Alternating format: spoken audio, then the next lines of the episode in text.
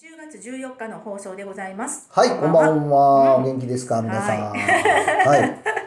今週も始まりました。そうですよ。はね、250何回目かですけどね、ちょっと数えてないですけど。ねはい はい。そうですよ。はいもう250までは数えてましたけどね。もうじき5年ですよね。そうですそうです。ですよね11月11月です。もうちょっとですね。がね、うんうんうんえースタート。あと2、3回でそうなんですよ。ねね本当にす5ごい年。。長い。よう続いた。長寿番組ですよ、だいぶ。長寿番組ですね。まあ、本当に本当にネットラジオ自体がね、うんそんなに、あの、まあ、ね、なかなか、うんうんで、レディクロさんも開局が、多分その年の7月あそうそうそう7日がそうそうそう開局だったと思いますレので、レディクロとともに。うんレデ共に歩んでますね。そうですね。まあ、私たち自身も、まあうんその5年分年を取りまして、はい。で、まあ、いろんな、ね、仕事もぼちあのいろんなちょっといろんなことが変わったりとかね、うんみさんが YouTube 始めたりとか、そうですね。5年間の間いろいろありましたいろいね。ろねやっぱり変化多いですね。やっぱり今いろんなチャレンジを今日この頃は。されてきたと思います。はい。うん、うん。そうですね。うんあのまあまあね、えーまさかこうコロナが2年前 2年前というか2019年ですか？そうですね19年の20年の頭か19年の末かぐらいですね。そうですね。はい。うん。うん。でもうやってきて、そうまあすごく生活様式がはい変。わっちゃいまして、そう。まさかのねま、さかのね感じですね。まさかの感じだったんですけども、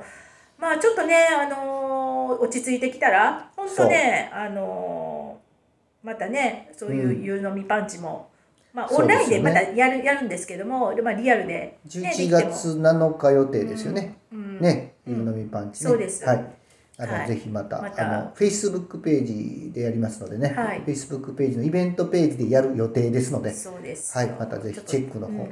チェックしていただきたいなと思います。Facebook でなでしこのビューティーパンチって調べると、あのうん Facebook ページが出てきますので、まずそれでいいねしていただいて、その中にイベントっていうのがあって、イベントの中に11月7日の、えーライブ配信っていうのが用意してあるはずなので、はい。そちらの方チェック楽しみにしお願いしていただく思うんですけどあも興味ありか参加するをしていただくとリマインダーが働くので、うん。うんえーもうすぐ始まりますみたいなの出てくると思うんでね。すね。はい。ぜひぜひチェックしておいてください。まあまあ。でも本当あのコロナで何が発達したって言ったらもうやっぱりオンラインですよ。そうですねこの遠隔でそうリモートというやつですか？リモートっていうやつですね、はいはい。だって収録リモートでできますもんね今ね、うん。私ね最近ね、うん。最初ねほら、うんうんあのリモートがこう出だした頃にね、はい。でみさんがほらえっ、と番組でも、うん。そのまああのリモートの時に例えばでも仕事でこうやっぱり会議とかするから、はい。ちょっと働くやっぱりこうオフィスウェアではないけれども、うんうんうん。ちょっとやっぱりカチッとしたやつが大事ですよ、はいみたいなこと言ってましたよね、はい。私もね最近ねこれ、うん。まあ、言言わなくてもいいのかもしれないですけど、うんうん。まあ、オンラインでうんうん。授業をしたりとかするじゃないですか、下ねズボンはね部屋着っぽいズボンなんですよ。短ね、パンとかね。上だけがね あのシャツとかね、うん。ちょっとあのまあよ外にも出ていけるようなものなんだけど、下はね、うん。なんかもうゆるいあのリリラックスしたね。あるあるあるある あるあるなんですけどね、うん、リモート配信リリモートそうリモート会議あるある。そうですはいね、はい。立ったらあかんやつです立ったらあかんやつですよね。でちょっとやっぱメイクもはい。ちょっとリモートっぽい感じの、うん。リモートでも入るようななリモートで入るメイクってどんなのですか？やっぱりねはっきりめ？あのーうん、はっきりめになると思う。あはっきりめになると思う。だからやっぱりちょっとラインラインとか例えば目元とかも、うんうんうん。ちょっとやっぱり濃いめになっちゃいますよね。ー特にマスクしてるから、うん。今アイメイクすごいじゃないですか。そうなんですよそうなんですよ。アイメイクパッチリめじゃないですかみんな。そうなんですよ。めっちゃアイライン入れて。そうだからね、あの私はやってないですけど松江区うんうんうんうんがすごく流行ったりとか、口周りの化粧なくなりましたもんね、うん。言うてもね。そうそうそう、ん。だから私なんかマスクするから口紅はあんまり塗らなかった。りまたリモートの時はやっぱりちょっと口紅塗るのがあまりにも血色悪いから、そりゃそうですね、うん、まあなので、外してますもんねそうそうそうそう。で結構肌色の補正って Zoom とかにも若干できるじゃないですか、うん、できるね。だから、うん。やっぱりちょっとあの白く飛ばしたりとかはできるので、うんうん。そしたらやっぱりこのポイントがないとねまああ私の年齢になるとね顔がもうぼやーん ぼやーんとするわけですよ。ですね。ぼやーんとするのでね、やっぱりちょっとメリハリつけたりだから多分まあアイシャドウであるとかアイラインとかはい。多分そのチークとかねはい。こうシェーディングするっていうのかな陰影をつけるような、多分メイクアイテムっていうのは流行うんってるのかも。だから今アイメイクがみんな似てるからうんマスクしてうん。アイメイクが似てるから、で髪型も似てきたら、誰かわからんぐらいみんな同じような顔になってるって感じをなんですよしてますね。そうなんですよ。だからうんマスクやとねちょっとやっぱり街中歩いても知り合いいててもね、うん。ちょっと気がつかへん時はやっぱりあるありますね。この間もちょっとありました、うん。あのある喫茶店でねうんご飯食べてたら、ううんと思って見たことある人やなとか思って、やっぱりあのその知ってるはい認識のある人だったんですけどはいね。はいはい、うん。まあね、うん。うん、マスクに名前書いといてほしいです そう。なんかわかるマークとかね。そう。うん、それ必要ですよね、本うん。まあまあそう思ったりもしてますけど、ね。あの iPhone って顔認証があるじゃないですか、マスクできないじゃないですか、うんうんうんマスクに顔の印刷してね、うん。とかいうのをやってた人がいますね、へえ、はい。あのそうすると顔認証できるかどうかを試したりね YouTube でもありましたけどね。へあーできたりできなかったりするみたいですよ。あれ立体感取ってるから。ううーん。いろんなね。いやー。でもおかしいよねマスクに顔描いてあっいやいやたりねそれそれちょっと恥ずかしいね。それでちょっと歩かれへんね。ちょっと歩かれへんな、うんずっと同じ顔ですもんね。いやーもう早くねマスク生活終わりたいですけど、まあ、当分続くとかってね,、まあね。あとあと5年ぐらいはかかるんじゃないとかっていう噂もありますけどね、まあおかげでインフルエンザとか流行らないですもんね。そうなんですよ、全くね。他のものが流行らない。他のものが流行らそうない。う。ん。いいことです、うん。はい。まあそういういい面もありつつね、ははい。い。今日もあの盛りだくさんでお送りしていきます。はい。よろしくお願いしはいます。はい、今日のビューティーパンチな情報は、はい。美容情報ではなくて、うん。えーお金の話をお金の話。す。はい。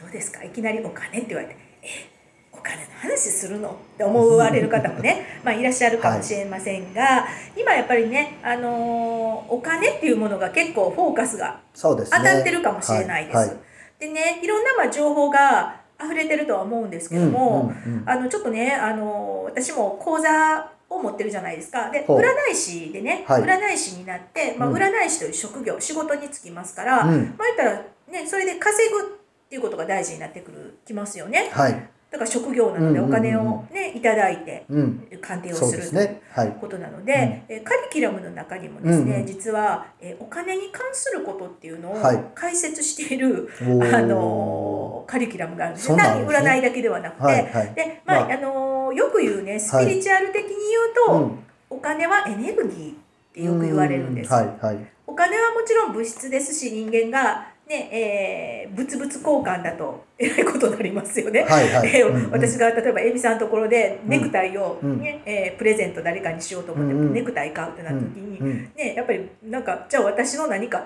対価、うんねなんかエステするわエステするわ わけにはいかないわけですよ。はいはいはい。なので、うん。まあ、その物々交換では無理だということで、まあ、人間が、はい。ねえー古い歴史の中で、はい。う貨幣とか、うん。そういう紙幣とか、はい。そういうものを作ったのが、まあ、お金になってるんですけど、スピリチュアルではねお金はエネルギーって言われてるんですよ。そうなんですね、物質でありながらエネルギーって言われててでこのやっぱりエネルギーのエネルギーってやっぱり循環しないといけないってはい言われてるので、はい。お金もねやっぱり循環が必要だとか、うんうんうん。例えばそのお金に対する潜在意識の中のメンタルブロックっていうのがあると、うん。えーなかなかねうん。お金が欲しいお金がこう入ってこうん。なく来づらくなったりとか、うん。またちょっとお金が入ってきてもこううん。流れていくような、はい。えー風になるってこういうふうにね、まあ、言われてるわけなんですね。特にね日本人はねうん。ブロックきついそうなんです。よねおまあ、お金に対するブロックきついと思いうんます。うん。だからひょっとしたらねお金って聞いて、うん。なんか心がざわざわするなとか、うん。お金のことを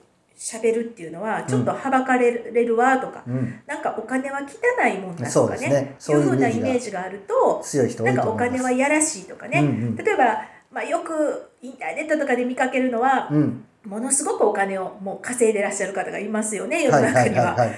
そういう人とかを見るとね、うん。なんかなんかこうお金の使い方であるとか、うん。なんかえーすごく批判的になったりとか、えーこう批判をしてしまう人っているじゃないいですすね。なんか、はこう値段でしまったりとかね、ありありあの羨ましくないわとかいうね、これね残念ながらお金にブロックがあるって、まあスピリチュアル的にはこう言われるんですね。すね。はい。でね、あのーのまあ、これがあるとなかなかそのお金の出入り。でも私たちやっぱりお金って必要なんですよね、うん何か物を得る時、うん。ね、やっぱりお金が「いや私そんなにお金欲しくないのよ」って言われても、うん。何かご飯食べるにしても、うん。何かね必要なものを買うにしてもうん。子供を学校に行かせるにしても、全部やっぱりお金がかかるあわけですよ。った方がいいですよね。そうなんですよ。ないよりね。だからあった方あったああるのかないのかっていうとやっぱりあった方が いろんな人生の選択肢は広がるわけですね。容器あった方そうなんです。で、まあ、はい。その、まあ、その、いろんなこと、お金が、まあ、不足をしてしまうと、いろんなことが制限されますよね。そう。我慢をしなかったらいけないとか、はい。はい。欲しいものが手に入らないとか、やりたいことができないってはい。いう部分で言うと、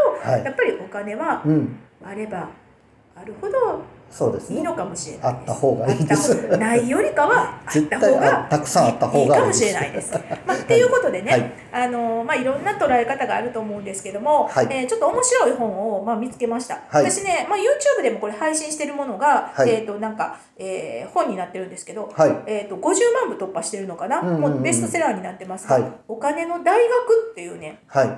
本があるんですうんね。うんうんうん。でこれは、YouTube 見たことありますよ。はい。うん。お金の教養チャンネル、うん。えーリベ大。うん。リ,、えー、とリベラル大学長っていう人なのかな、まあ、そういう人があの書いてるんですけども、い。まあ、いろんなねお金にまつわる本って、うん。えっ、と金持ち父さん貧乏父さんとかねロバート清崎さんが、うん。えー書いてるものとか、はい。まあ、そういういろんな経済のこととかもね分かるようにはなってるんですけど、うん。このお金の大学ってすごく面白いなと思っておあの思ってねはい。ちょっとね、えーうんまあ読んでみたらすごく分かりやすいんですよ。あの絵本みたいにね、まあ、はい。分厚いんですけど、カラー刷りで。絵が多いですよね。はい。今ちょっと横でねはい、広げてそうなんですすけどそうなんですよ。はいでね、えーまあこうネタバレになってましまいますのでね、うんうん。皆さん興味ある人は、えー買っていただいたらいいんですけねども、YouTube 見てもらってもね、うん。結はい。構そのままこれ載ってる載ので、ってますね。はい。でね、あのまあ私なんかも本田健さんとかからね、結構ね、うん、本とか、うん。まあ、セミナーに参加してよく言葉が出てくるのがね経済自由人とかね、経済的自由っていうような、えー言葉をよく聞きます、はやっぱりその、まあ、お金を、うん。があればいろんな選択肢が広がるので、はい。まあ、いろんな選ぶ自由っていうのがうん。ありますよね、はい。まあ、それと、まあ、その経済の豊かさっていうものを引き付けて経済的自由っていうことをうん。言われてるんですけども、はい。経済的に自由になるためのね、うん、大原則をお、知りましょうっていうことで、うん、ちょっとねあの、うん。お伝えしたいなと思います。はいでその中で、うん。えーどういうものかというと、うん。経済的自由っていうのは、うん。ちょっとあのどう説明ちょっと難しいかもしれませんが、はいはい。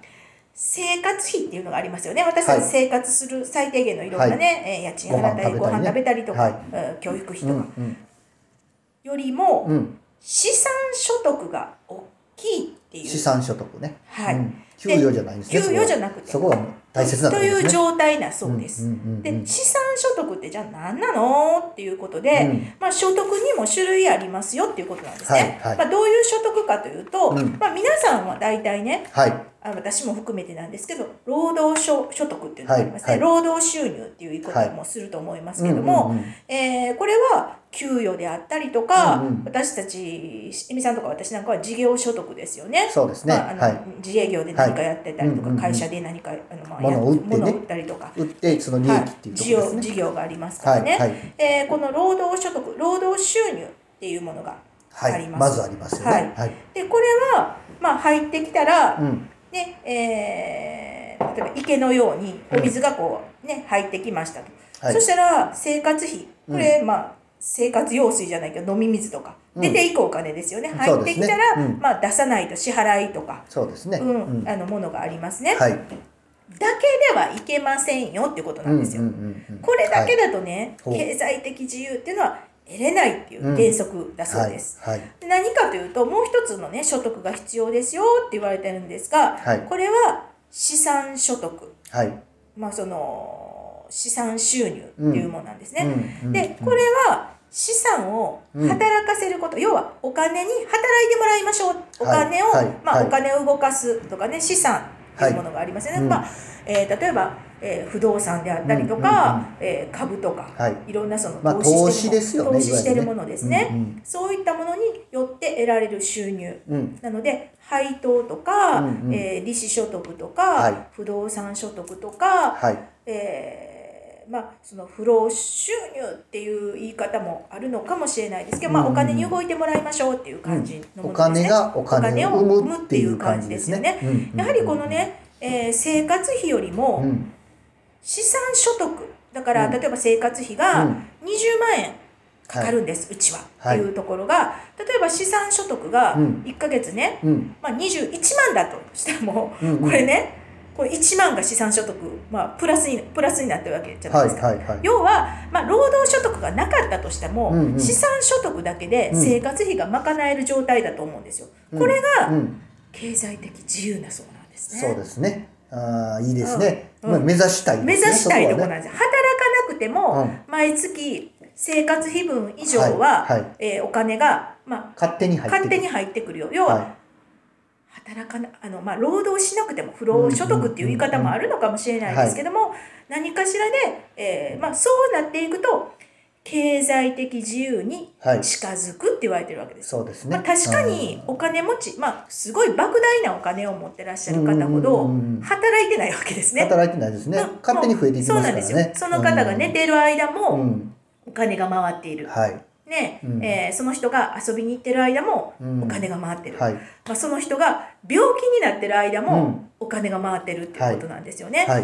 でこれってねやっぱりすごいねあのコロナになってうん特にひょっとしたら大事かなと思うわけですよ。はい。例えばコロナになって、えー普段労働しているお仕事が、うん例えば止まってもね。止まってしまった、うん。ねえー、0円です。だけど、うん。そのまあ払う払うものっていうのはなかなか減らないわけですよね。ね。例えば住宅ローンであったりとか、何か教育費であったりとか、うん。食費っていうものは減らないですよね、はい。光熱費とか。はい。もそうです、やらないです。ででもそれが、まあ、労働しないその労働収入がダメになったとしても、はい。資産収入があったらそこで賄える。そう。これギリギリいけてたらいけね。てたら。もうそれは。これはね本当に理想的だと思います。なかなかまあそういう方もうん。多数いらっしゃるとは思うけども、そうじゃない人も多数いらっしゃると思うのではい。本当ねそれすごい大事やなって。で日本はこの教育をしないのしてないんです子よ供にね。あのしてないんですよ。アメリカとかはこの教育を子供にするんですよね。なので、えー知ってるんですけど、うん。日本人の子供は知らないので、うん。今あのキンキングコングの西野さんがそうですよ親子で学ぶ資産、あのうん。お金の、うん。うん。えーび学校みたいなことを始めようとしてて、うん。やっぱりね大事なことだなと思っててそうちの子供たちにもやっぱこれは教えていかないかんなとはすごく思ってるんですけど、うん、お金持ちには4%の原則っていうのがあるらしいですね、4%、うん、4%の原則、はい、年利4%で回せる投資ができたらうん、もうあのこの世界が見えるっていう。うん。ただ4%ということは1億円預けて4%で400万円ですから、うん。まあ、1億円作らなあかんのですけどね、最初にね、うん。まあ、1億円作ればなんせ4%で回そうと思えばまだ経済は成長するのでうん。理論上できるらしいんですね。投資信託とかうまく使えば。それはもうあのやり方っていうのはいろいろ YouTube とか出てるので見ていただいたら分かると思うんですけどうん。ここのこの投資信託を買えとかっていうのがあるのでうん。その買っていただいたら400万ぐらいで回るので400万あったらね生活費はいけるじゃないですか。そうやね。うん。っていうのをねしていきましょうっていうのがうん。今のこの今の話なんですよね。なのでまあまあ経済的自由を手に入れようと思ったら、とりあえず1億円の貯金は作れるというところがまあちょっとそこがハードル高いんですけどね、まあでもそういうことを目指せばできないことはないんだろうという。そうですね。うんうん。なんかねえっとあの人一旦、まあ、ビバリーヒルズで住んでて、はい。一旦ダメになって、はい。まあ、海外に出てまた盛り返した、えー、与沢さんかな？はあ、はあはあの人なんかもねこの間お金の本が、えー、とちょうどコロナ禍の時に出てちょっとか、あの読ませてもらったんですけど、うん。すごいねあのイメージ的にねうんバブルの人だ、バブルじゃないわ、うん。そういうヒビバリーヒルズをねわーって派手なことやってた人だから、うん。うん。なんかすごい大きなこと書いてるのかなと思ったら、めちゃくちゃ堅実なんですよ。うんうんうん。やっぱりそうそうそう。100万円作るとか、はいはい。その少額からやっぱりお金をこう回すっていうことを、コツコツね。コツコツね、はい。うん。で積み立てていくんですよ、うん。あの投資信託を、うん。これがね一番の近道なんですけどね、へー。はい、うんあのこれもね僕もあの若い頃からやってたことがあったりして、うん。いろいろそんなことやってきたんでね、なんかこの例えば100円から毎日こう積み立てれる例えば NISA になんかそんなやつとかもねやっぱりあったりとかもするからこれ例えば子供で子供というかね中学生や高校生でもちょっとチャレンジしてもいいのかもしれないですね。例えば、うん。積立貯金って毎月2万円、うん。ゆどっか銀行に預けるやつあるじゃないですか、うんうんあれをその2万円を預けるんじゃなくて投資信託を2万円ずつ買うと、んんん。それであのあれ2万円買うんですけどその時によって相場が違うので、んんでも株数で買うので、うん。口数で買うので、うんうん。あの福利福利でついていくんですよ、はいだから上がっても下がっても口数で買っていくので、結果10年20年2万円預けていくとうんすごい増えるんですよ、へー。そういうことが皆さん知らないことが多く貯金しちゃうんですよね。2万円ずつね。普通に貯金しちゃうんで。そうですね。そういう浸透投資ってなんか怖いイメージがあるじゃないですか。うん。減るんちゃうかと。うん。まあ減ることもあるんです実際ね。うん。だけど結局長くやればうん。元が取れるという。本当ねそんなことをね子供たちにね教えていかないかんな教えていかなあかんのちゃうかな、うん。なんかもちろん学校の勉強というかね知識の習得とかそういうのもすごく大事なのかもしれないけど、はいはい。でもそれだけでやっぱり豊かになってない現実がそうですよ。やっぱりありますからね。うん。うん。お金がお金で増えるっていうことをね知らないとね、うんうんやっぱりまあ損してるやろなということはあるのでね、うん。まあはい。少ない額でもふちょっとでも増えたらねいいかなと思うので、うんうんはい、ぜひぜひちょっと勉強していただいたら。今 YouTube めっちゃあるから。めっちゃありますよね。めっちゃあるから。だからやっぱりね情報は自分で取っていくっていうのがすごい大事。一つ言えるのはさっき言ったブロックがあると絶対お金は集まらないし。集まらないです。で、えーとお金が欲しいって思う人のとこしかお金はいかないので、うんねまあ口でもねあのカッコだけでもお金はいらんとか言っちゃうとお金寄ってこないんでね、そこはねもう言わないよそう。うになんかね素直に取り組んだ方がいい。自分の心に素直にあのなんかねあのカッコカッコつける必要ないんじゃないかなと。そうそう欲しいんですからね、みんなね、うんうんいらん人いないと思いますからね。はい、はい。ぜひぜひ。はい。っていうちょっとねお話でございました。はいはいはいこんばんはあみちゃんでございます、お元気でいらっしゃいますでしょうか、はい。あのー、9月のうん。15日に、うん。あのー内視鏡の検査をしたんですよ。あどこの？あのえ伊藤ああ町の。腸のはいあの、はいはい。3年おきにしてるんです今。あいいです定期ね。検診。男性はやっぱりねあの大腸がんも多いって言われる。そうなんですよに男性だけじゃないですけどね。40超えたらね、うんしたらした方がいいという、今日はお話ししたいと思います、うんうんうんで9年前ぐらい9はい年前やったかな、8年前とかなに、あのちょっと検査で引っかかってねはい。で大腸ファイバーしてうんでポリープが見つかってうん取りましてはい。その取ったあのポリープからがんが見つかってっていうことがあったんです僕ね、そうなんですか。うんステージゼロやったんでね何にも問題なかったんですけどねそれはほんでその検査もその引っかかった検査もあのちょっと違う要因で引っかかったんでうん。だから本当にラッキーやったんですけどステージゼロっていうのがあるんですね。あの本当にそのポリープの先にだけそのがんがあるっていう形で取り切れたらゼロなんですよ。はいはい。もう表皮のあの要は腸のうん壁面にそういうものが映ってなければゼロなんですよ。うんなるほど。だからもう出来物の先だけにあったっていうことで、えーステージゼロということで。だからそれね多分その検査で引っかかってなくて今までずっと来てるとあ定期検診うんもうだって10年経ってるでしょ。うんうんうん。がんに育ってますよね。そりゃそうやわ。だからすっごいラッキーやったんです僕。でうん。あのぜひね皆さんにねそれはね40男40超えたらねうん。一回はしといてほしいなと。まあ女の人でもねした方がいいかもしれ大ませんけどね。腸がんは今ねすごく増えていると言われてるのでね。そうですね、はいはい。あので本当にね何もわからないですポリープできてても。いやそれ実実感ね、うんうんうん。自分の中にポリープがあるとかわかないないとかは全くわからないです、うん。でそれがなんか悪さしだした頃にはもう遅いんですね大概に、うんうん。なのでやっぱり早期発見して取ってしまうっていうのがやっぱりすごい大事やなと、うんはい。えー思って。胃と腸が両方一緒にできる感じなんですか？そうです。あの今回はあの青山内科クリニックさんって神戸駅の前にあるんですけども、はい。そのいわゆる内視鏡専門医なんですよ。えー。寝台病院から独立されてうん。僕大好きな先生なんですけど、うん。その先生は何て同時同時検査やってくれはるんです。へー。でも同時検査やろうと思ったら半年待ちなんですよ。今。へでまあ3年に1回はがきを送ってくれはるので、はい。それで、まあ、前は前回は別々にやったんですよ。ーうん。胃と腸と、うん。ね。胃と腸とやることのメリットはねあメデメリットはやっぱり2回やらないかんのでね。ちょっと面倒くさいのと、はい。でやっぱり鎮静剤っていうのをやってくれはるので、はい。寝かしてくれるんですけど、はい。本当にね寝てる間にやってくれるので、はい。何も覚えてないっていう状態で終わるんです私けど。それちょっと行きたいです。はい。ですあのですけどあの本当にね寝てる間にしてくれはるので鎮静剤入れてるんですよ。だから2回鎮静剤入れないかんので、やっぱりそれも負担がきついんですよね、うんうんだけどあのーまああの前日前日に前日から絶食してうん。朝から下剤を家で飲んでで行ってする感じなんですけどね、うん。でも1日に両方やるやつはメリットとしてはやっぱ1回の鎮静剤で済むし、うん。全部で30分でやってくれるんですよ。早っ。だから病院にいる時間は1時間半ぐらい。朝時間決まった時間に朝じゃない。1時半1時ぐらいに1時半か。1時半に行って病院出たのが3時半やったんで延べ2時間ぐらいで全部済んでっていう感じでした。